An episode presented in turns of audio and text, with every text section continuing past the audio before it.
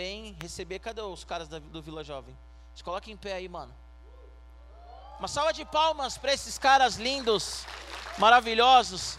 Deus abençoe vocês. Pode sentar. Cadê o, o, o, o, o Gus? Tá tirando, hein, mano? Mas sejam bem-vindos, tá bom? Eu sei que tem uma galera do Radical que às vezes vão lá, não tem problema nenhum. Somos parceiros, irmãos em Cristo, tá bom? É isso aí. Galera, abrem os ouvidos para aquilo que Deus vai fazer nessa tarde. Quero chamar aqui o pastor Yohanan, espada! Uh! Aleluia! Para quem não sabe, o Yoha vai para a Itália, né? Agora em março já, no dia 15 de março ele está indo para a Itália. E nós teremos o privilégio de ouvi-lo aqui no Radical mais uma vez. O Yoha é um presente de Deus para as nossas vidas. É um parceiro, irmão, amigo, pô, sempre falo um monte de coisa, um monte de, né, de, de coisas em relação à nossa amizade. Aqueles que já choraram, choram mais um pouquinho hoje, não tem problema, mas choram pela palavra que vai ser ministrada, tá bom? Não por ele. Mas depois chorem por ele também. Estenda suas mãos para cá, vamos orar pelo Yoha. Pai, nós agradecemos a Ti, Deus, pela vida do pastor Yoha. Obrigado por tudo que o Senhor tem feito, ó Deus, na vida dele e através da vida dele. Obrigado, Pai, porque o Yoha ele é um presente do Senhor para nós para o radical, para a igreja de Cristo, para a igreja brasileira, para a igreja italiana agora. Que o Senhor use o teu filho com graça, com autoridade, com ousadia, como sempre foi até aqui. Nós repreendemos agora todo levante do inferno contra essa palavra, repreendemos agora toda distração, tudo aquilo que queira roubar, Senhor, este momento, porque também é para a tua glória, para o teu louvor e para a tua honra, Deus. Espírito Santo, a casa é sua, nós que estamos aqui porque o Senhor chamou. Então eu peço, fala conosco, do jeito, da maneira, da forma, como o Senhor quiser. Em nome de Jesus. Amém, honra? Nós.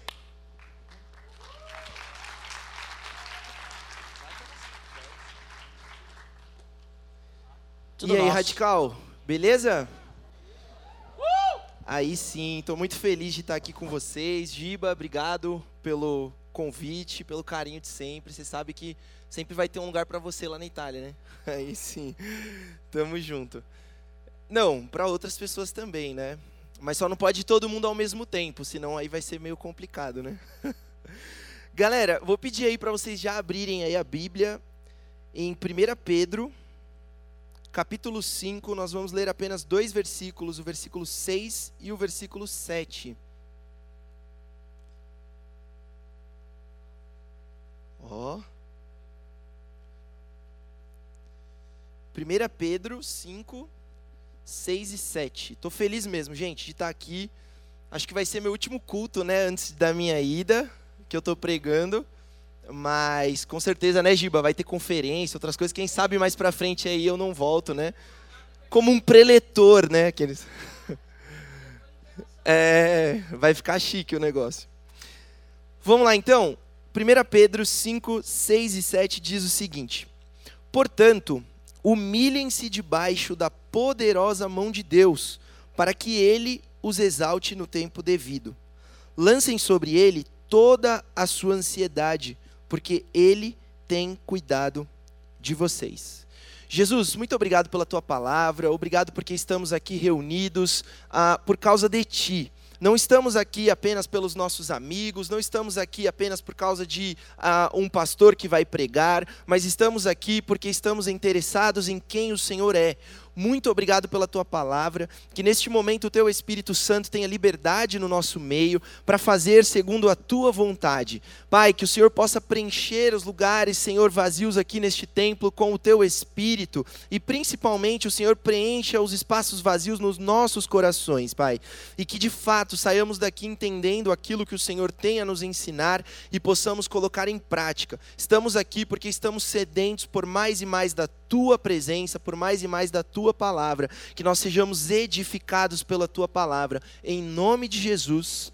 Amém. Galera, eu não sei vocês, mas eu sou uma pessoa muito, muito, muito ansiosa. Eu sou um cara ansioso, literalmente. Daquele tipo que é, fica com. Sabe quando você vai em algum lugar e você está num banco sentado e aí você percebe que o banco começa a balançar. Você fica coisa estranha, né? Por que, que o, ban o banco está balançando? Aí você olha para o lado, tem alguém com a perna fritando assim, né? Esse sou eu, entendeu? Provavelmente pode ser que era eu que estava lá do seu lado. E realmente eu não sei. Você aqui se considera uma pessoa ansiosa? Quem, quem acha que é ansioso aqui, levanta a mão. Pois é, esse é o mal deste século, né? Realmente temos vivido um tempo difícil com relação à ansiedade e a saber lidar com as incertezas, com aquilo que temos enfrentado. E eu sou uma pessoa assim, eu sou tão ansioso e também meio que encucado com as coisas, né? Que eu lembro de um tempo aí atrás, no ano passado, quando eu comecei a sentir uma dor, tipo uma dor aqui na frente, uma dor aqui no finalzinho das costas, do lado direito. E aí meio que eu dei uma ignorada nessa dor. Eu pensei, ah, vai passar, né, meu, tá tranquilo. Mas aí nada dessa dor passar, nada dessa dor passar. Eu falei, ah, vou dar uma pesquisada no Google, né? Pior coisa que eu fiz na minha vida foi isso. Aí chegou lá, eu vi, tipo, ah, pode ser gases. Aí eu falei, ah, gases tá suave, né, mano? A gente resolve. Aí depois a próxima alternativa era assim, ah, pode ser apendicite. Aí eu já falei, bom, uma parada mais séria, mas eu, mano, acho que é difícil alguém morrer de apendicite, né? Alguma coisa assim, tá suave. E depois já era câncer. Aí eu falei, nossa, se for câncer, aí o negócio já é um pouquinho mais. Aí eu falei, bom, acho que eu vou procurar um médico, né, que vai resolver melhor a minha situação. Aí cheguei no médico, contei essa história pro médico, né? O médico riu da minha cara, óbvio, né? Porque, tipo, ele falou, meu, sempre que você tiver algo, nunca procure o Google, procure alguém que pode realmente, né, falar com propriedade. E a gente começou lá a investigar, realmente tinha uma possibilidade de eu estar, tá, tipo, sofrendo um início de apendicite. E... Mas aí eu sei que passou muita coisa, eu não vou contar a história inteira porque é muito grande, mas eu quero chegar num dia em que eu quase operei, e aí eu estava em casa depois, porque acabou que não rolou a cirurgia, embora já estava tudo certo para que tivesse acontecido. E aí eu estava lá em casa e estava, mano, em choque. Tipo, tudo que eu sentia, aí o que o médico falava, tipo, o médico falou, oh, se for apendicite, você não vai sentir fome.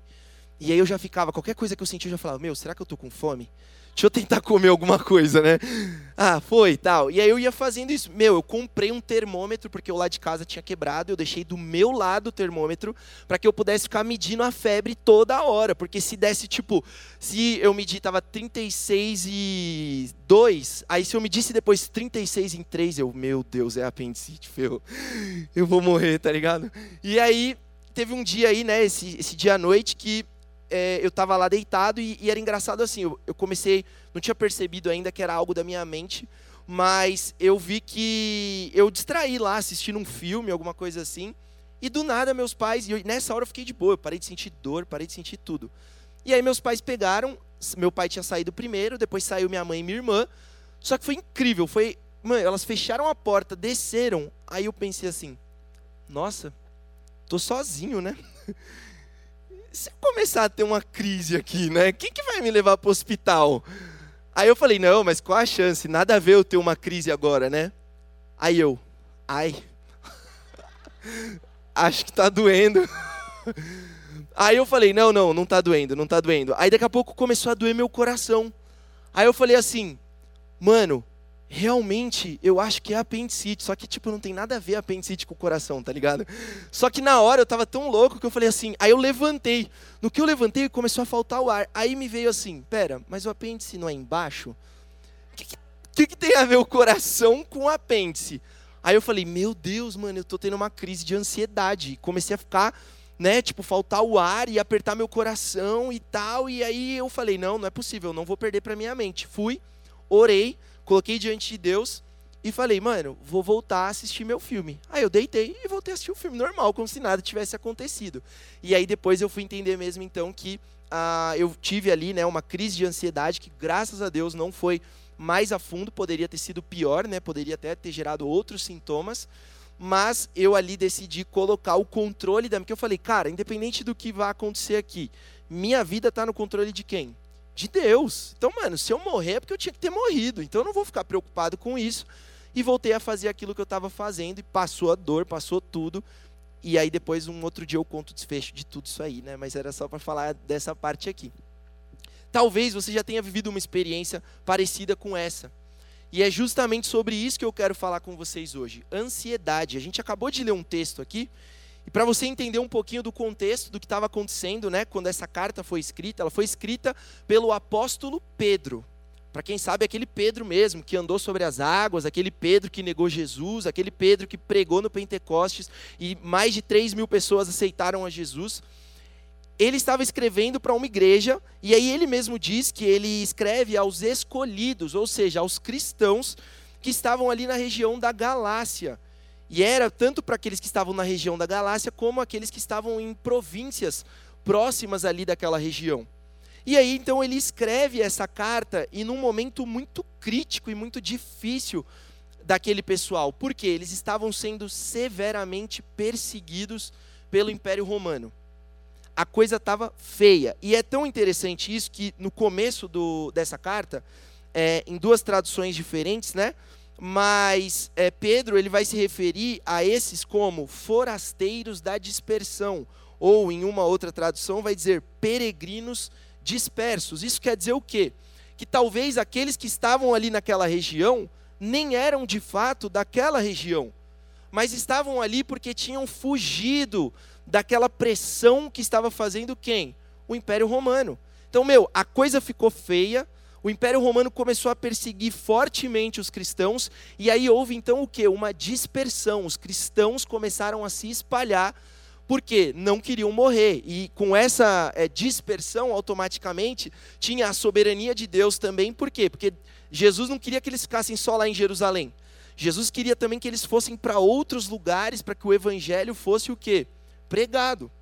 E aí, então, ah, no meio de tudo isso, né, que eles estavam, eles estavam ali reunidos como um resultado dessa dispersão, e o cenário era muito crítico, porque eles estavam vendo, por exemplo, irmãos deles que estavam sendo mortos, que estavam sendo decapitados, que estavam sendo entregues às feras para serem devorados como um show público aquelas pessoas que iam lá para poder assistir aquilo. Eles muitas vezes estavam é, sendo uh, distanciados dos seus próprios familiares, porque eles saíam fugidos, ou para proteger a própria vida, ou para proteger talvez a vida dos familiares, que às vezes eles iam, perseguiam a família, matavam os filhos, tomavam os bens daqueles que uh, criam em Jesus. E então o resultado era algo bem trágico, era uma situação bem crítica, bem difícil que eles estavam vivendo ali. E aí Pedro escreve então essa carta trazendo algumas orientações para os presbíteros, que presbíteros eram os líderes da igreja naquela região, para os jovens. Pedro fala um pouco também nessa carta sobre a perseguição que eles estavam sofrendo. E depois Pedro faz algumas considerações finais. E aí eu quero reler com vocês uh, o versículo 6, e nós vamos falar um pouquinho sobre ele especificamente agora. E a ideia que eu tenho aqui é trazer algumas orientações que Pedro deu àquela igreja, que serve para a gente hoje também, diante de um momento de crise. Diante de um momento que gera o quê? Ansiedade. Porque a ansiedade, na verdade, ela é o que? Um sentimento que nós temos de preocupação diante, às vezes, de uma situação que nem aconteceu ainda. Então, no caso do que eu falei, por exemplo, na minha história aqui, foi o quê? Meu, eu estava com medo do quê? De morrer, mas eu tinha morrido? Não. Eu sabia se eu ia morrer? Não. Mas eu estava ali em choque, vivenciando aquilo intensamente. Por quê? Porque eu estava ansioso. Eu não estava confiando em Deus. E aí a gente vê então no comecinho aí, né, no primeiro versículo, que Pedro diz o seguinte: Portanto, humilhem-se debaixo da poderosa mão de Deus, para que ele os exalte no tempo devido. A primeira orientação, então, de Pedro para essa igreja que estava totalmente uh, ansiosa, que estava totalmente preocupada, que estava completamente tomada por aquele momento difícil, é para que eles se submetessem à poderosa mão de Deus. O que, que isso quer dizer? Nos submetermos à poderosa mão de Deus, em um momento e um contexto como aquele que eles estavam vivendo. Pedro estava querendo dizer assim: olha, ah, eu sei que é difícil o que vocês estão vivendo aí. Eu sei que vocês têm enfrentado ah, uma situação de incerteza. Mas, mesmo diante dessa situação de incerteza, eu quero que vocês o quê? Se sujeitem a essa poderosa mão de Deus. Quando ele está falando isso indiretamente, ele está dizendo assim: Eu quero que vocês se sujeitem ao sofrimento. Por quê? Porque mesmo o sofrimento é algo que acontece, mas só acontece porque há uma permissão de Deus. nada foge ao controle dessa poderosa mão de Deus. E se nada foge ao controle dessa poderosa mão de Deus, isso quer dizer que, mesmo que eu esteja sofrendo, quer dizer que Deus permitiu que eu estivesse sofrendo. E eu não sei se você consegue ver e enxergar que, muito possivelmente, naquela igreja, existiam pessoas que estavam começando a se questionar sobre a sua fé sabe, colocando na balança, poxa, será que está valendo a pena servir Jesus mesmo? Mas, cara, quanto mais eu sirvo Jesus, mais aumenta a perseguição. Quanto mais eu faço aquilo que é certo, mais a coisa complica. Mais eu vejo os meus irmãos morrendo. Daqui a pouco isso pode atingir a minha casa. Daqui a pouco isso pode atingir a minha família. E diante desse contexto de medo, de incerteza, de ansiedade por conta daquilo que poderia acontecer, muitos deles pode ser que estavam começando a querer voltar atrás na fé. Só que eles estavam se esquecendo de que Deus, ele é soberano. Ele tem a história da humanidade em suas mãos. Ele foi o escritor da história da humanidade. Não tem nada que possa acontecer que fuja a esse controle, a essa soberania de Deus. Nada foge ao controle de Deus. Essa era uma orientação para que eles ah, simplesmente não se rebelassem contra o que estava acontecendo. Sabe, talvez no meio deles já tinham alguns que estavam inclusive se levantando, além de pensar em desistir, mas antes disso, talvez, se levantando para dizer assim: Mas Deus, onde está o Senhor num momento como esse, que eu não consigo ver o teu agir? Deus, mas as coisas não estão saindo como eu planejava. Como que eu posso ter certeza que o Senhor é real diante disso? E talvez muitas eram, eram os questionamentos que eles estavam passando ali, mas no final desse versículo, que nós acabamos de ler, nós temos ali ah, algo que nos dá a certeza de que quando o Senhor se revelar, nós seremos o que? Exaltados com Ele. Nós vamos participar do alívio que Ele tem para nos dar, nós vamos participar da glória dele. Então, essa é a certeza que nos dá de hoje de nós nos submetermos a essa poderosa mão de Deus, que não perde o controle sobre nada. Mas antes de que isso acontecesse, de que esse momento em que Cristo Jesus voltaria, e esse encontro nosso com Jesus pode acontecer em dois momentos. Ou é no momento que nós vamos morrer, e aí esse já é o nosso encontro com Cristo, ou será no momento em que ele voltará para buscar a sua igreja, e nós então já estaremos ali com ele. Mas enquanto isso não acontece, Pedro estava dizendo que naquele momento era preciso que eles se sujeitassem a essa poderosa mão de Deus, que é quem guia as circunstâncias, a providência, a história, os acontecimentos ao invés deles ficarem questionando Deus, mas por que eu não vejo o Senhor nessa situação? Deus, mas por que eu não vejo o Senhor nessa circunstância? Eles deveriam se humilhar a essa poderosa mão de Deus, porque essa mão que guia a história e que no tempo certo colocará fim a este sofrimento, seja aqui na terra ou no momento que nós nos encontrarmos com Ele. Às vezes o problema é esse, que a gente fica achando que essa provisão de Deus para o fim do nosso sofrimento tem que acontecer neste período que nós estamos aqui na terra. Mas, cara, não tem nenhuma promessa bíblica de que isso seja uma verdade. A verdade é qual? De que um dia esse sofrimento passará. Agora, quando? Só Deus é quem sabe dizer. E aí eu quero ler um texto com vocês, você não precisa abrir aí, já está aberto aqui, eu vou ler, que está lá em Romanos 5, 3 e 4, que diz assim: Não só isso, mas também nos gloriamos nas tribulações, porque sabemos que a tribulação produz perseverança, a perseverança um caráter aprovado, e o caráter aprovado, esperança. Sabe o que isso quer dizer? Que Deus tem um propósito no sofrimento. Deus tem um propósito no sofrimento que você está enfrentando hoje. Esse propósito vai gerar em você o que? Um caráter aprovado. Você vai se tornar cada vez mais parecido com Jesus. Jesus vai começar a moldar e lapidar você para que você fique e seja da forma como Ele quer. E por isso que muitas vezes a gente está passando por um momento difícil. E às vezes a gente não consegue entender o porquê que aquele momento difícil não passa. É porque Cristo ainda tem um propósito a cumprir na sua vida através daquele momento.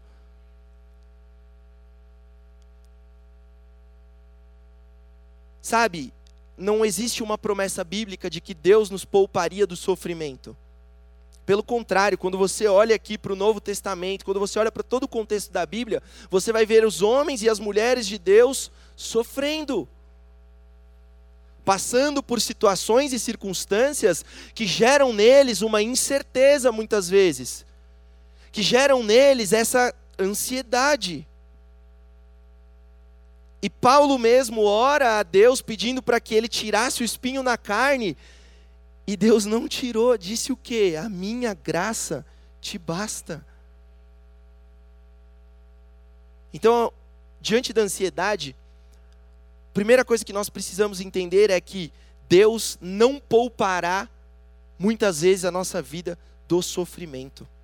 E às vezes a gente está tão ansioso para algo que nós poderemos enfrentar que é ruim, quando na verdade pode ser que realmente Deus esteja nos preparando para enfrentar aquilo, porque através daquela situação e daquela circunstância Ele nos levará a um crescimento, a um amadurecimento, a um relacionamento ainda mais fundo e mais profundo com Ele. Vocês se lembram da história de Jó? Deus permitiu que o diabo tirasse tudo que Jó tinha. Muitas vezes Jó talvez ficou ali sem saber nem o que dizer. E quando ele tentou argumentar com Deus, Deus disse o que? Ah, Jó, da hora, vamos trocar uma ideia. Mas e aí? Onde você estava quando eu criei todas as coisas? Quando eu fiz o fundamento de tudo, onde você estava? E aí Jó vai ficando murchinho, murchinho, e aí no final, desfecho da história, a gente vê Jó dizendo assim: É, Senhor, antes eu te conhecia de ouvir falar, mas agora os meus olhos te veem. Deus não poupou Jó do sofrimento. Jó perdeu a sua família, perdeu os seus bens, pegou uma doença terrível, foi abandonado por todos. Deus não poupou Jó do sofrimento. Nós precisamos entender, primeira coisa, para lutarmos contra a ansiedade, que sim, nós passaremos por momentos difíceis. E não é porque tudo está difícil que às vezes não possa ficar pior. Nossa, Iorra, como assim? Eu vim aqui achando que você ia né, falar que meus problemas iam ser resolvidos e tal. E talvez pode ser por, por um, um, estilo que a gente tem hoje em dia de uh, pastores e pessoas que têm apenas pregado um evangelho que não é verdadeiro e que muitas vezes a gente aí sim fica na cabeça, poxa, como assim Deus? Como que eu creio no Senhor e eu não estou vivendo prosperidade? Né? E eu não estou vivendo uma vida onde tudo está dando certo? Deus tem um propósito no sofrimento. E a nós cabe o quê? Nos submetermos a essa mão poderosa de Deus. Porque no tempo certo, aí sim, nós estaremos com Ele em glória. Nós estaremos com Ele vitoriosos. O segundo ponto que eu quero destacar aqui, agora já está no versículo 7, que diz o seguinte: lancem sobre ele toda a sua ansiedade. Sabe, é muito normal ao ser humano, situações que fogem ao nosso controle, a gente ficar ansioso com isso. Quer dizer, não depende jamais de algo que eu posso fazer. Aqueles irmãos em Cristo que estavam ali naquela condição, não sabiam mais, tipo, eles não tinham controle nenhum sobre a vida deles. Eles não sabiam se um dia sairiam para pregar o evangelho e talvez não voltariam para suas casas seriam presos, torturados, entregues às feras. E isso gera uma situação de incerteza, uma situação de ansiedade. Sabe, lá eles estavam ansiosos pela vida, não sabiam se morreriam ou não. Estavam ansiosos, talvez, ah, porque não saberiam se seriam decapitados. Estavam ansiosos porque não sabiam se a família deles seria perseguida, se os filhos deles seriam tomados deles, se os bens deles também não seriam tirados deles. na dificuldade, na adversidade, às vezes é normal a gente deixar que a ansiedade tome um pouco de conta na situação. Só que mesmo assim nós somos desafiados ao quê? A confiar em Deus. mesmo sem saber se tudo vai sair da forma como a gente imagina. Sabe, talvez Deus não livraria aquele povo. Talvez Deus não pouparia os seus filhos. Talvez Deus não livraria eles da prisão. Talvez Deus não livraria eles do assédio. Talvez Ele não te livre de mal numa prova que você talvez não estudou bem. Sabe, talvez Deus não te livre de perder até mesmo um ente querido seu. Talvez Deus não te livre de ser perseguido na sua escola por causa de Cristo Jesus. Mas mesmo diante de tudo isso, o nosso desafio é lançar a nossa ansiedade sobre Ele. Mesmo assim, o nosso desafio é qual? Confiar que Ele está conosco. Como será que nós temos reagido diante das coisas que não têm saído como nós imaginávamos que deveriam sair? Como será que nós temos reagido quando está lá no poder um governante que não é aquele que eu sou a favor? E eu falo, olha lá, parece que Deus não está nem aí para o Brasil, colocou uma pessoa que eu não concordo com nada do que essa pessoa está falando. Ou então, quando talvez não é o seu partido político que está no poder. Ou então, talvez, quando você é traído por um amigo seu. Ou talvez, quando você sofre algo de dentro da sua própria família, um abuso quem sabe? Como você tem reagido a isso? Nós somos desafiados, assim como foi aquela igreja, a confiar que, que Deus está agindo e nada foge do seu controle. Sabe, tem uma história que eu vivi recentemente, na verdade, no começo do ano passado. Alguns de vocês já sabem, mas eu acredito que encaixa muito bem aqui com o que eu estou querendo dizer. Uh, aliás, um pouquinho antes disso ainda, nós estamos em 2022, 2021, 2020, na metade mais ou menos de 2020, meu avô morreu por causa do Covid.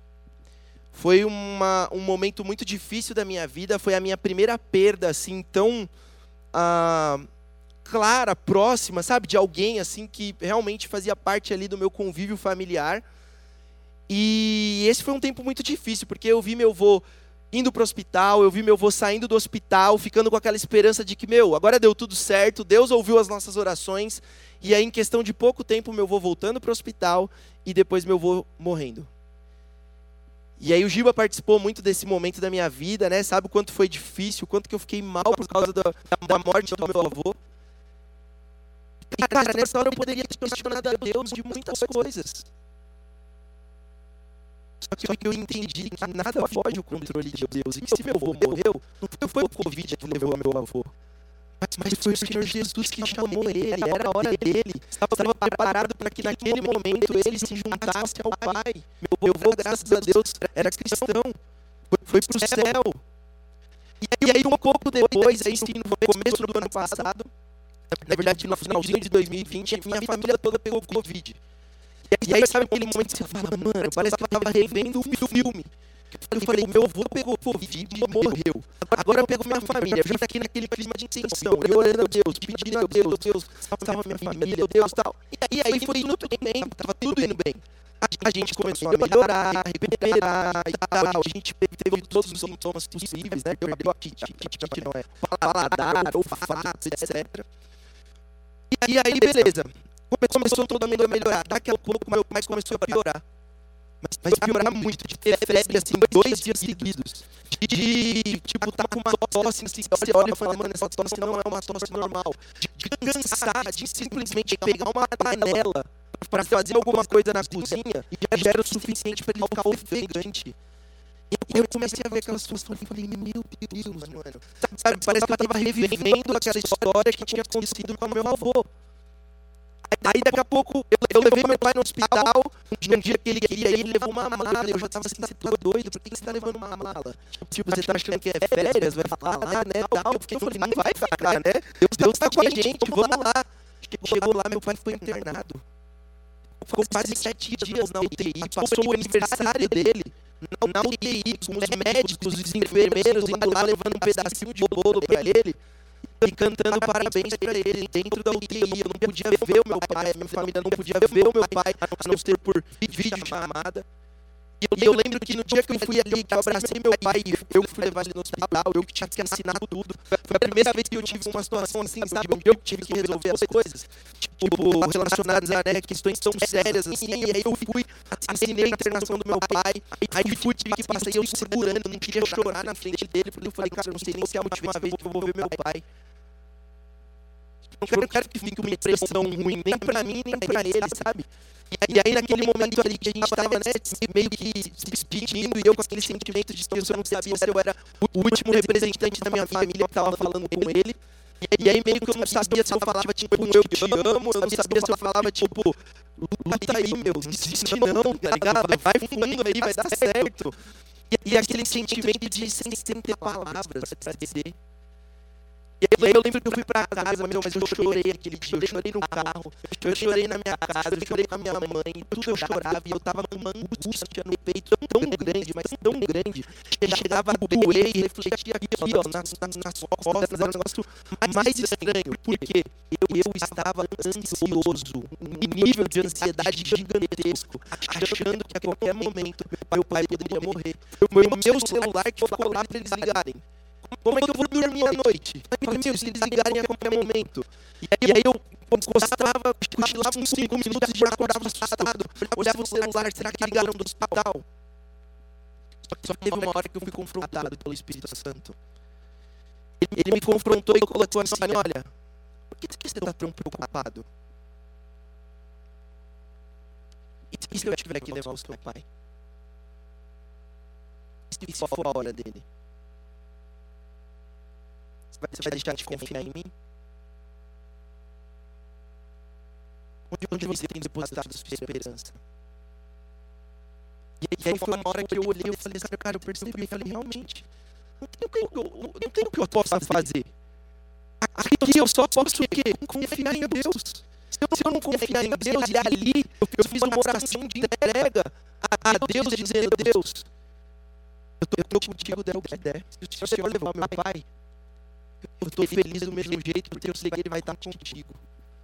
Agora, se o Senhor nos der a oportunidade de estar novamente com Ele, eu vou ficar muito feliz também, porque eu vou ter a oportunidade de fazer coisas simples que eu não fazia antes, que eu não valorizava, mas que agora eu vou poder valorizar, que seja pagar uma pizza para o meu pai, que eu sei que ele gosta tanto, que seja assistir um filme, ao invés de ficar jogando videogame, para passar um tempo com ele, porque no momento que eu falei, cara, agora que eu queria fazer isso, é como se eu tivesse meu pai ali para fazer.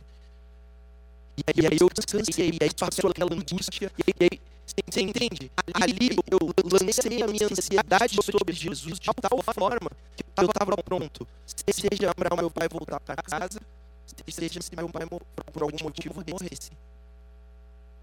É esse nível de lançar a ansiedade que Pedro está falando aqui é, é um confiar em Deus ao, ao ponto de mesmo que eu não entenda o que está acontecendo, mesmo que as coisas pareçam que não, tem como, não é possível, Deus, eu não consigo compreender, eu continuo confiando e descansando o meu coração nele, porque eu sei que ele tem o controle da história. Nada foge ao controle de Deus. O terceiro e último ponto que eu quero falar com vocês aqui é como que a gente pode lançar nossa ansiedade sobre ele? Como que a gente pode se submeter a essa mão poderosa mesmo em um momento difícil? Porque a gente tem uma certeza que é dita no final desse versículo 7, que diz assim, porque ele tem cuidado de vocês. Ele tem cuidado de vocês. Deus cuida de nós. Essa é uma verdade que ela é imutável. Deus cuida de nós. Ele é quem nos sustenta. Ele não nos deixa sozinhos. Quando a ansiedade toma conta, nós devemos lembrar de quem realmente cuida de nós. De quem verdadeiramente é a nossa esperança. A poderosa mão dele está sobre nós. A promessa bíblica de que Ele estaria conosco todos os dias até a consumação dos séculos continua valendo. Ele está conosco, assim como Jesus esteve com essa igreja nesse momento difícil, para que eles pudessem lançar sobre ele ansiedade, para que eles pudessem continuar, seguir adiante. Ele também esteve comigo no momento em que eu achei que meu pai ia morrer. Ele esteve comigo no momento em que meu avô realmente morreu. E Ele está com você. Ele está com você no momento em que parece que você não vê mais saída. Ele está com você. Ele está com você na situação que parece que tudo fugiu do seu controle. Ele está com você. Deus está com você em todos os momentos, cuidando de você. A questão é que às vezes a gente não consegue perceber o cuidado de Deus, porque as coisas não saem como nós imaginávamos. Sabe, talvez eu poderia ter inúmeras palavras no momento que, o, o, que Deus levou o meu avô para dizer, mas, mas Deus, mas, mas isso, mas, mas aquilo. Mas eu decidi me lembrar de que Ele estava cuidando de mim. Se você, como tem enfrentado seus momentos de ansiedade, de crise, se desesperando, ou talvez lembrando que Deus está cuidando de você. Eu quero contar um último exemplo meu aqui sobre algo que tem acontecido recente comigo.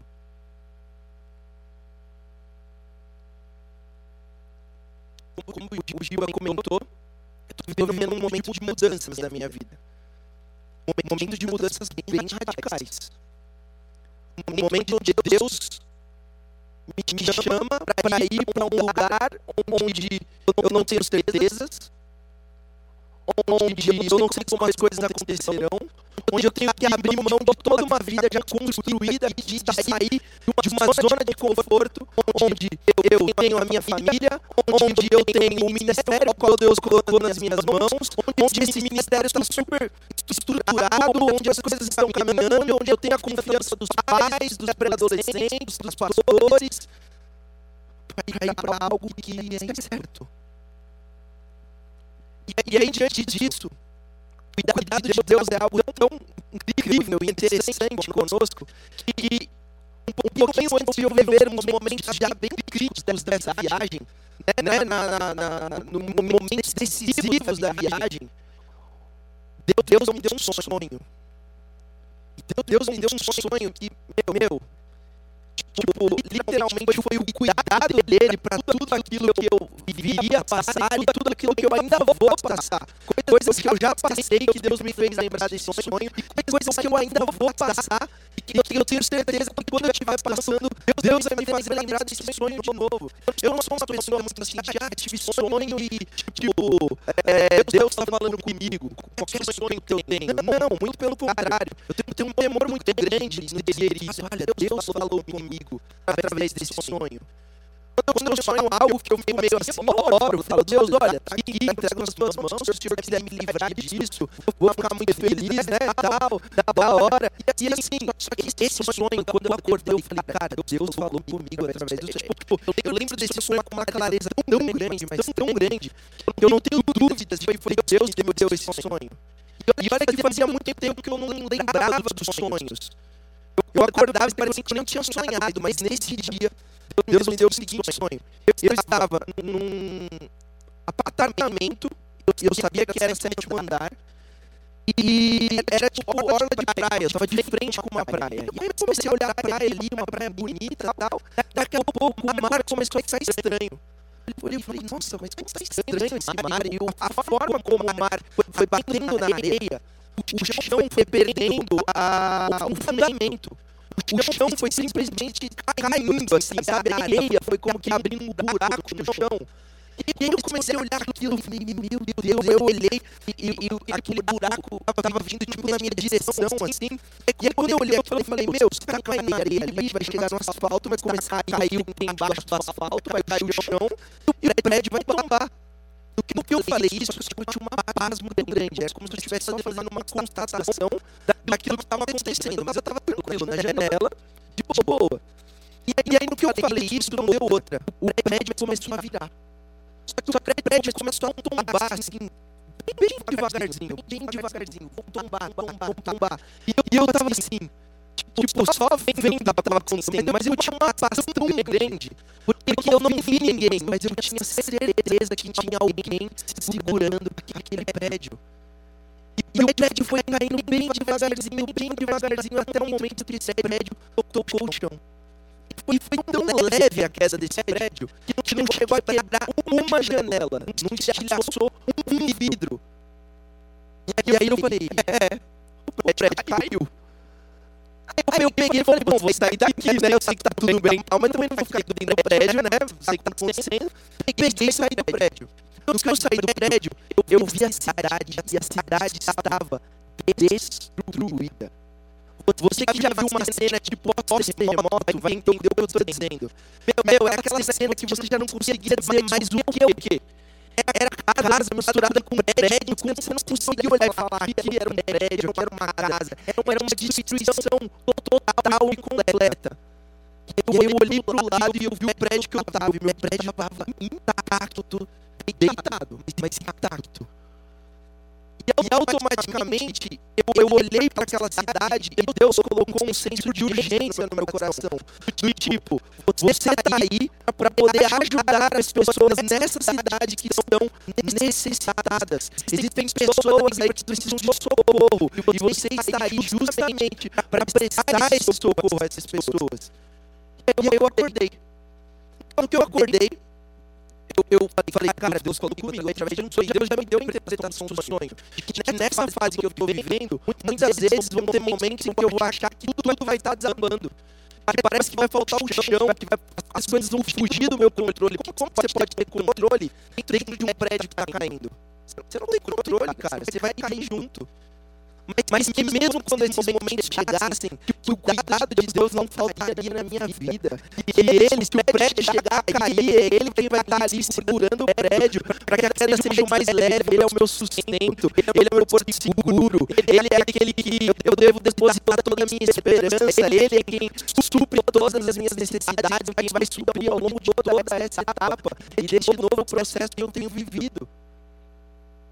E aí, aí depois eu entendi também que aquele momento que eu estava de frente com aquela cidade, eu, eu entendi que é, Deus está me levando para um lugar onde aquele, aquela destruição toda não representa uma destruição física, mas representa uma destruição espiritual onde tem pessoas que estão devastadas, espiritualmente falando, onde tem pessoas que estão perdidas, onde tem pessoas que precisam daquilo que Deus está me levando para compartilhar com elas. E eu estou indo para compartilhar o que? Cristo Jesus. E eu estou sendo um instrumento que Deus está levando para aquele lugar, para que possa alcançar o coração daquelas pessoas. E aí depois conversando com a minha mãe, minha mãe teve um outro sonho também, onde a gente estava num. É, é, tipo num lugar assim que você pega vistos, sabe? Como se vistos dos Estados Unidos, ou, ou um, sei lá, um lugar assim. E a gente chegava lá, e aí, aí eles davam um carimbo no nosso passaporte, que esse carimbo era algo bom, era algo tipo, legal. E aí, porque a gente ganhava esse carimbo, eles falavam, agora vocês têm que ir lá pro sétimo andar. E era exatamente no sétimo andar que começou o sonho que eu tive, que eu não sei como tá? eu sabia que eu estava no sétimo andar, mas eu sabia, porque eu peguei um elevador, eu não olhei uma placa, mas eu tinha certeza que eu estava no sétimo andar. Então eu vi que essa foi uma forma de Deus conectar os dois sonhos para que a gente pudesse entender que, estávamos, que ele estava falando nesses dois sonhos sobre a mesma coisa. Deus cuida de nós. Deus cuidou de mim, olha isso, no detalhe. Deus, Deus cuidou de mim no detalhe de me mostrar que Ele estaria cuidando de mim num momento talvez mais crítico, porque nesse momento daqui, quando eu olho as coisas acontecendo, eu falo, lascou, já, já era, não vai ter mais viagem, não tem como. E ao longo do processo, Deus tem todas as necessidades que surgem, Deus supre. E tem sido uma experiência tão louca, meu Deus, que eu me sinto às vezes assim, parece que o povo no deserto, quando Deus mandava o maná, e o maná era para aquele dia. Não adiantava eles quererem juntar o maná para, tipo, pro dia seguinte, eles acordar no dia seguinte, o maná ia estar o quê? Podre. E eu, eu vejo Deus assim, eu pego falo, nossa, Deus dá uma bênção e abre uma porta e eu falo, nossa, ufa, teremos uma viagem ainda, né? Uhul, tal. Aí eu já, mas Deus, eu tenho outra coisa, mas e aquilo, Deus, no outro dia eu tenho que resolver, eu não tenho como resolver isso ainda. E Deus, calma, eu tô cuidando de você. Eu não vou dar toda a solução das, das questões agora, porque eu estou mais preocupado no relacionamento que você tem cultivado comigo todos os dias, no processo em que isso tem acontecido. Só que às vezes a gente é muito imediatista, a gente quer tudo na hora, a gente quer tudo do jeito que a gente planejou, idealizou, e quando algo foge do controle, a gente tende a pensar, Deus me abandonou, Deus não me ama mais. Deus cuida de nós. Sabe, eu não sei o que você tem vivido hoje, eu não sei qual é o problema que você tem enfrentado, eu não sei exatamente o que tem causado ansiedade no seu coração. Mas, mas diante disso que você tem vivido, lembre-se, Deus não vai nos poupar do sofrimento. O sofrimento, às vezes, é algo que nós precisamos enfrentar. E diante do sofrimento, nós precisamos o quê? Nos submetermos a essa poderosa mão de Deus. Porque nada foge ao controle de Deus. Nós precisamos lançar a nossa ansiedade sobre Ele, confiando que Ele está conosco. Confiando nele mesmo quando tudo parece que não está dando certo. Com a garantia de que Ele tem cuidado de nós. Deus tem cuidado de você, assim como Ele cuidou daquele povo, assim como Ele cuida de mim, assim como Ele cuida do pastor Giba. Deus cuida de nós. E assim como Pedro disse àquela, àquela igreja que eles eram peregrinos, serve para nós também, porque nós somos peregrinos nesta terra. Essa é a terra que não, não é o nosso lar. Jesus foi dizendo assim: preparei morada para você, preparei moradas para vocês na casa do meu pai. Esse não é o nosso lar. Às vezes a gente se apega muito ao que a gente está sofrendo aqui, esquecendo que o que são 90, 80, 70 anos dentro de uma linha do tempo e é a eternidade. Que nós temos para desfrutar com Jesus Cristo na glória é muito maior do que qualquer sofrimento que você esteja enfrentando hoje.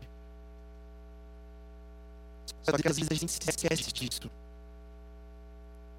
A ansiedade para nós ela é inútil ela, ela é prejudicial, afinal de contas. Uh, nós podemos mudar um dia sequer na nossa vida. Vai adiantar você ficar tão preocupado com aquela prova que você já estudou pra caramba, que você, já orou pra caramba, e vai adiantar você perder a sua paz, perder o seu sono? Vai adiantar. Vai adiantar, adiantou eu ficar todo com meu coração doendo e apertado, porque eu achava que meu pai ia morrer, mas se meu pai tivesse que morrer, ele ia morrer. Vai adiantar eu ficar morrendo de medo de sair na rua porque vai que eu tomo uma bala perdida, vai que eu morro, vai que isso. E aí fica nessa crise, essa síndrome do pânico, sendo que nós não temos o controle sobre a nossa vida. Precisamos apenas parar e confiar em Deus. Jesus mesmo disse que a ansiedade é um sinal de incredulidade. Ele falou sobre os gentios, dizendo assim: olha, eles que não conhecem a Deus devem se preocupar com essas, com essas coisas. Agora, vocês, não, não, vocês conhecem, e porque conhecem, nós sabemos que devemos confiar nele. Ou seja, eu estou andando ansioso é porque eu não estou confiando em Deus. Eu não estou confiando que Deus tem cuidado da minha vida. Eu não estou confiando que Deus tem propósito no meu sofrimento. Eu estou sendo um homem gentil. Sabemos que Deus cuida de nós. E por isso devemos aquietar o nosso coração, confiar nele. O que não podemos fazer quando perdemos o controle da situação, com certeza, Ele pode fazer. Aquietai-vos e saberei que eu sou Deus. O Salmo 42, 11 diz assim: Por que você está assim tão triste, minha alma? Por que está assim tão perturbada dentro de mim? Põe a sua esperança em Deus, pois ainda o louvarei. Ele é o meu Salvador e o meu Deus. Salmo 62, 5 diz: Descanse somente em Deus, ó minha alma. Dele vem a minha esperança. Filipenses 4, 6 e 7 diz: Não andem ansiosos por coisa alguma, mas, em tudo, pela oração e súplicas, e com ação de graças, apresentem seus pedidos a Deus. E a, paz de Deus, que excede todo entendimento, guardará o coração e a mente de vocês em Cristo Jesus. Você está ansioso? Chega às vezes a dá um. Respira fundo. Olha, olha para cima, olha para o alto. Olha a Deus. Represente os seus pedidos diante dele. E a paz que excede todo entendimento estará conosco. Sabe, sabe? A paz, ela não é a ausência de adversidades. A paz é o tamanho da nossa confiança em Deus em meio a elas. Talvez você está achando que ter paz é isso, é acabou o problema, Giba. Já era, resolveu, não tem mais nada na escola para enfrentar, só coisa boa. A paz não é isso. Mas a paz é, em meio à adversidade, o tamanho da confiança que você tem em Deus vai refletir no tamanho da paz que você tem. Qual tem sido o tamanho da sua paz hoje em Deus? Precisamos hoje sondar o nosso coração e nos perguntar: em quem nós temos confiado? Em quem temos depositado a nossa esperança? Sobre quem temos lançado a nossa ansiedade? Em Jesus? Em uma amizade? Em um tipo de governo? Em um político ou partido específico? Na medicina? Nós mesmos? Eu queria que você fechasse os seus olhos nesse momento.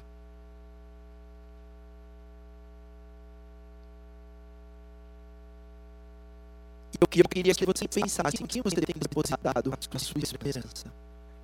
Em quem você tem lançado a sua ansiedade. Em quem você tem confiado para resolver os seus problemas. Qual o tamanho da paz que você tem sentido hoje? Mateus 11, 28 diz: Venham a mim, todos os que estão cansados e sobrecarregados, e eu darei descanso a vocês.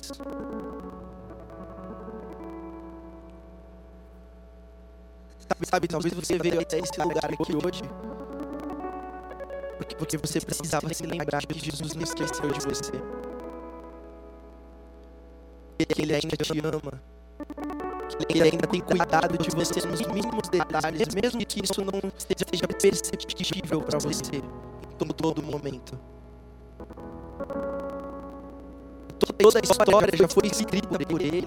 Tudo, tudo que acontece está debaixo do poder do governo e da soberania de Deus. Que existe um lugar, ou melhor, existe uma pessoa em quem, quando você estiver em momentos difíceis, de angústia, de extrema ansiedade, você pode pegar tudo isso e lançar sobre ele. Porque o fardo dele é muito mais leve do que o que você está carregando. Jesus tem cuidado de você. Diante das brigas que tem acontecido dentro da sua casa, lembre-se, Jesus continua cuidando de você. Jesus continua cuidando da sua família. Diante daquela vontade muito grande que às vezes você pode ter até de querer tirar a sua própria vida. Ei, lembre-se, Jesus continua cuidando de você. Ele te ama. Ele pagou um alto, um alto preço naquela cruz para que hoje você tivesse vida, tivesse um meio, um caminho até o Pai, o qual você pudesse se derramar diante dele. Senhor Jesus, é difícil carregar isso aqui. Jesus, tem hora que chega eu peito, a tamanha é a ansiedade dentro de mim. Mas eu descobri que essa ansiedade é fruto da minha falta de confiança em Ti. Que essa ansiedade é fruto da minha falta de fé. Me perdoa, Jesus. Eu quero me reconciliar contigo. Eu quero, viver uma vida onde eu tenha a certeza todos os dias de que aquela promessa que o Senhor fez continua valendo. Que o Senhor está comigo todos os dias até a consumação dos séculos. Jesus, obrigado pela tua palavra. Obrigado porque a tua palavra ela é viva. Obrigado, Pai, porque a tua palavra alcançou, alcançou os nossos corações aqui nessa tarde. Obrigado porque fomos cheios da tua palavra neste momento. E estamos sendo tocados pelo teu Espírito Santo. Espírito Santo vai de encontro àquele coração que está aflito neste momento. Espírito Santo vai de encontro àquele coração que está ansioso nesse momento, ao ponto, às vezes, de não conseguir até mesmo pensar em outras coisas ou fazer outras coisas, porque muitas vezes nós temos tentado trazer os problemas para as nossas mãos para que nós possamos resolver. Queremos ter a solução para todas as coisas, quando nos esquecemos que na verdade já temos a maior solução de todas. Que foi o Senhor entregou o seu único filho. Que todo, aquele que nele crê não pereça mas tenha vida eterna. Jesus perdoa-nos se muitas vezes nós pensamos em desistir.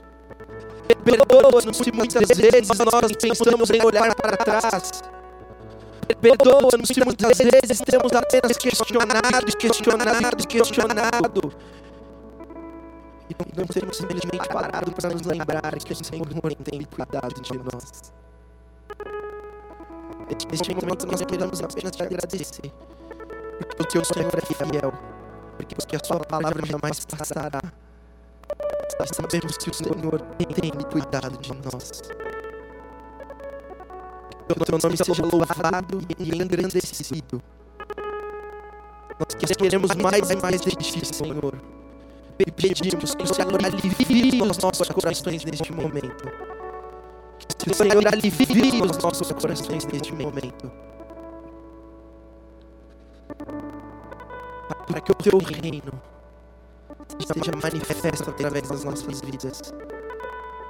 Para que se precisarmos enfrentar algo maior, nos lembremos que o Senhor continua conosco. Para que quando orarmos para que a guerra cesse e a guerra não cessar, nos lembremos que nada foge do teu controle. Nós somos gratos a Ti. Em nome de Jesus. Amém. Glória a Deus, gente. Obrigado, Giba. Tamo junto. E até o dia aí, né?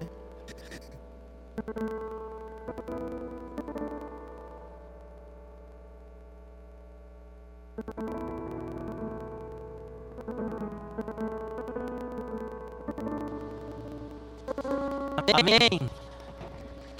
Roda Jesus, roda Jesus, roda Jesus. Ficou triste, né? Esse até algum dia. Precisava disso. É, precisava disso que você, você caminhe debaixo dessa palavra, amém? Não, não caminhando em ansiedade, não caminhando debaixo daquilo que o mundo tem colocado, mas, debaixo da palavra de Deus, amém? Confia no Senhor, confia em Deus. Enquanto, o pastor Johan estava pregando, eu não sou o tipo de cara que fala depois das pregações, mas, mas o Senhor ele ministrou no meu coração, falando a respeito de Marta e Maria, né? É, Maria, ela parava para ouvir Jesus, então Maria ela tinha um coração mais entregue, se a ler a história das duas, e Marta tinha um coração um pouco mais ansioso. Eu, eu amo cada um de vocês como filhos, como irmãos mais jovens. Não, não gosto dessa coisa de chamar de pai, de chamar Mariana de mãe, não sou seu pai.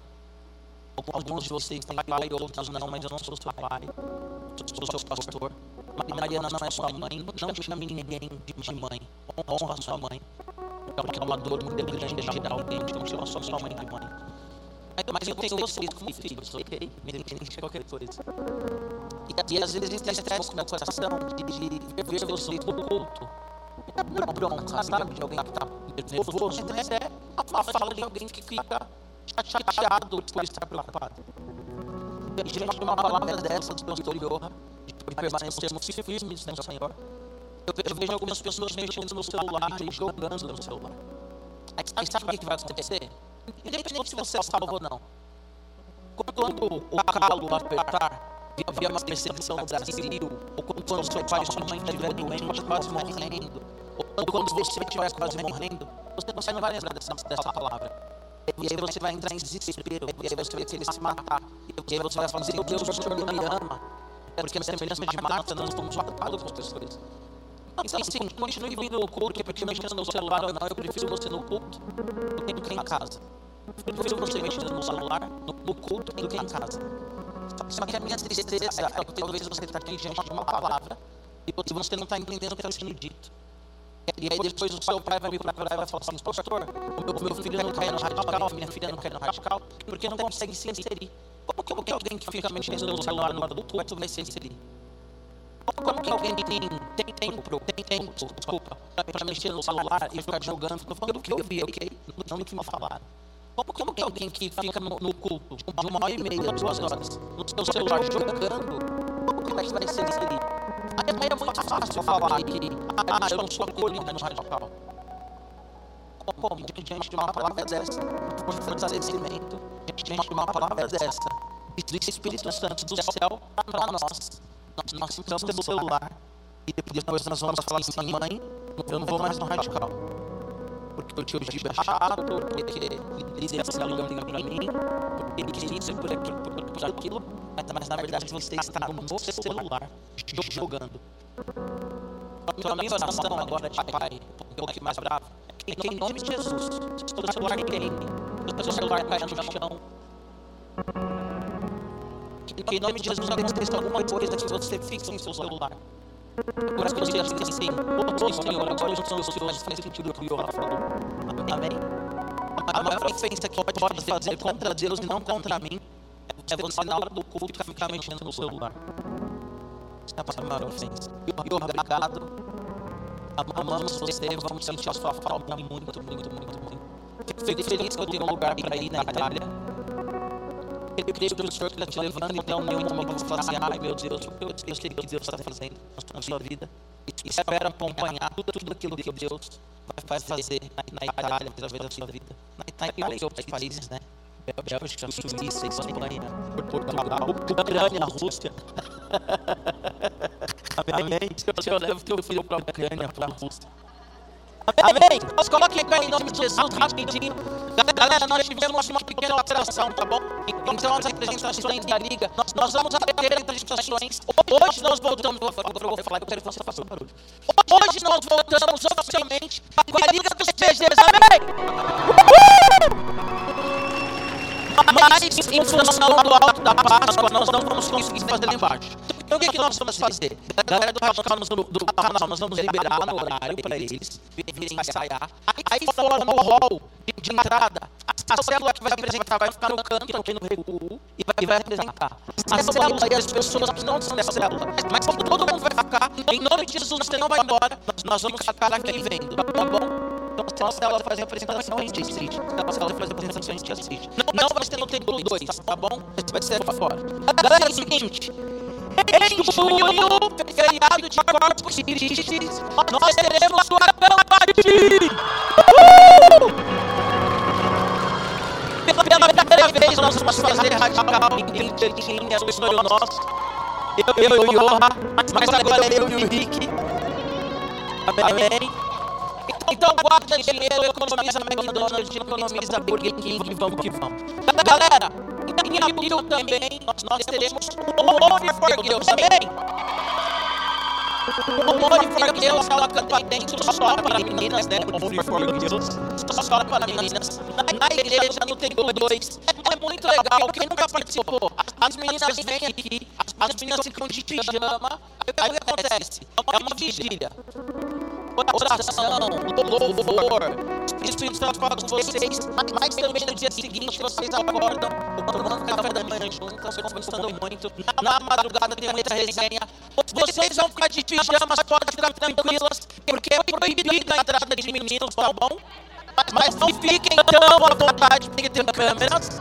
Então, então não precisa, né? Achar que você tá tem câmeras, tá bom? Mas vai ser em abril, Only for Girls, tá? Nós, nós teremos também um curso chamado Integridade Sexual, que é para tratar sobre integridade sexual, tá? Não precisa ser alguém, porque às vezes a gente fala sobre isso, as pessoas falam assim, nossa, mas é pra mim, ah, mas eu sou virgem, ah, mas eu sou tal, tal é para vocês mesmos se embriagarem a respeito da questão da sexualidade e entender biblicamente o que Deus fala na sua palavra a respeito da sexualidade. Nós estamos organizando na terceira ou quarta turma de meninas, já. E nós vamos, em nome de Jesus, esse ano, iniciar uma com os meninos, tá bom? Aleluia. E esse curso é um curso que algumas meninas já fizeram e elas podem testemunhar para vocês. É um curso que mexe muito. Meninas foram curadas, libertas, transformadas nesse curso. Tá bom? Então, então faça o curso. Quem vai dar o curso? Esse ano é a Mari, minha esposa, e a Lari, cadê a Lari? A Lari vai ser a Mari e a Lari, tá bom? E a tia Letícia também. Mari, Lari, Letícia. Então, são oito meninas por, por, turma. Então, dá para fazer aí oito, oito, 16, 24 meninas. Dá para fazer o curso. Bom, bom. O que mais? Galera, participem do culto de domingo, ok? Amanhã nós vamos começar uma série chamada Somente a Escritura. Ou, para homenagear ao italiano, só a Escritura, tá bom?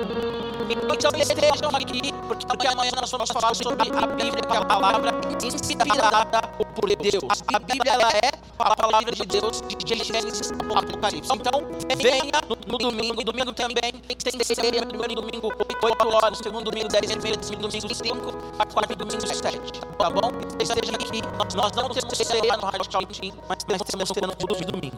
Outra coisa também, rapaziada, vamos pegar pesado em evangelismo, amém? Jesus está voltando. Eu não sei se vocês viram, mas a China ela proibiu né, o uso online, usar é, é, no celular e tal. E já tem, já tem uma proposta é, é, da Google para que isso seja proibido a nível mundial. Tá? Então, assim, quando a gente fala que Jesus está voltando, galera, não é piada. Não é algo que tipo, ah, tá bom, Jesus está voltando. Jesus está voltando. E nós temos que estar preparados para essa volta. Não, com medo, amém? Mas, mas na expectativa. Porque a melhor coisa que vai acontecer na história da humanidade é a volta de Jesus. Mas, mas nós não podemos subir para o céu sozinhos. Então evangeliza, traga adolescentes para Jesus. Fala do amor de Jesus para um número maior de pessoas que você puder. Tá bom? Agora nós vamos entregar os nossos dízimos, as nossas ofertas. Quem aqui já ouviu uma pregação sobre dízimo e oferta? Levanta a mão. Tá, tá. Na, semana que vem eu vou fazer uma pregação sobre dízimo e oferta. E você vai vir. Se você faltar, eu vou ligar para seu pai, para sua mãe, já vi mundo que veio hoje. Até a galera do Vila Jovem veio hoje, vem semana que vem, tá? tá? Vocês vão ouvir uma mensagem sobre dízimo e ofertas. Porque, porque muitas pessoas falam assim, ah, dízimo não é de hoje. Meu Deus, ele não precisa de dinheiro. Vou dar só uma resposta rápida. Lucas capítulo 8, a Bíblia diz que algumas mulheres elas sustentavam Jesus enquanto ele pregava o Evangelho. Porque o Evangelho ele se faz com a pregação, com a proclamação, mas nós precisamos de recursos financeiros para enviar as pessoas ao campo missionário. Amém? Nós precisamos de recursos financeiros para que igrejas sejam mantidas. Para você entender bem rapidinho, se você não pagar, se você não, seus pais, né, não pagarem as contas na sua casa, você não tem onde morar. E na igreja é a mesma coisa.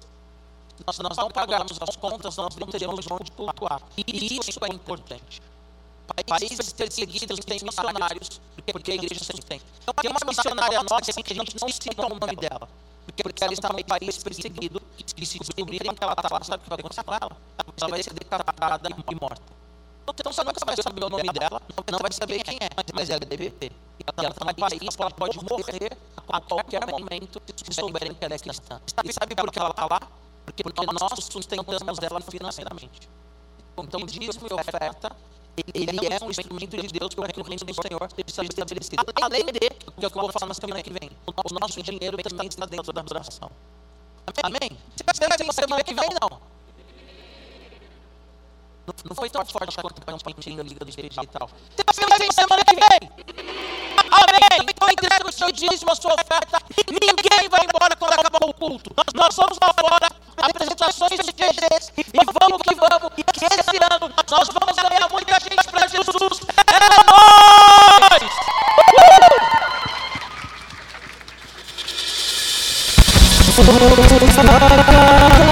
É Oh!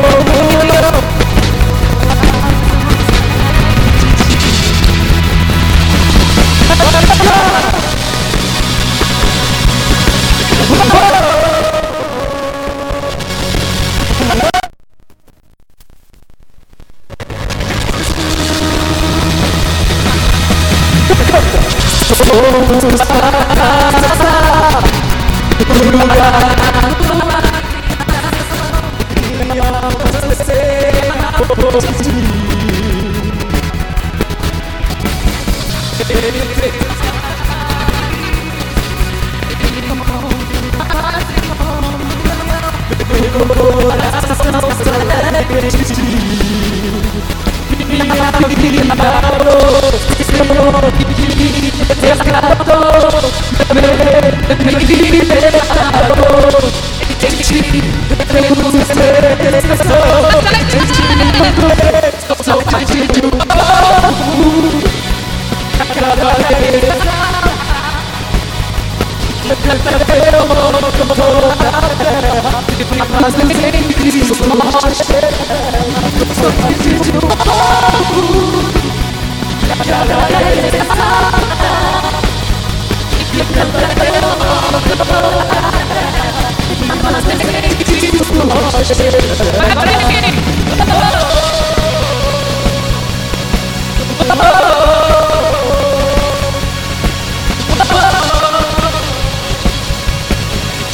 Just do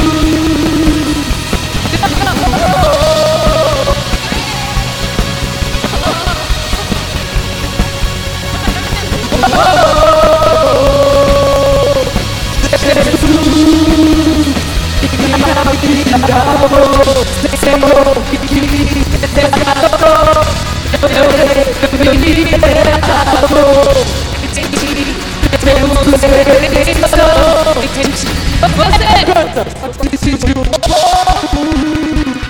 Yeah, yeah, yeah.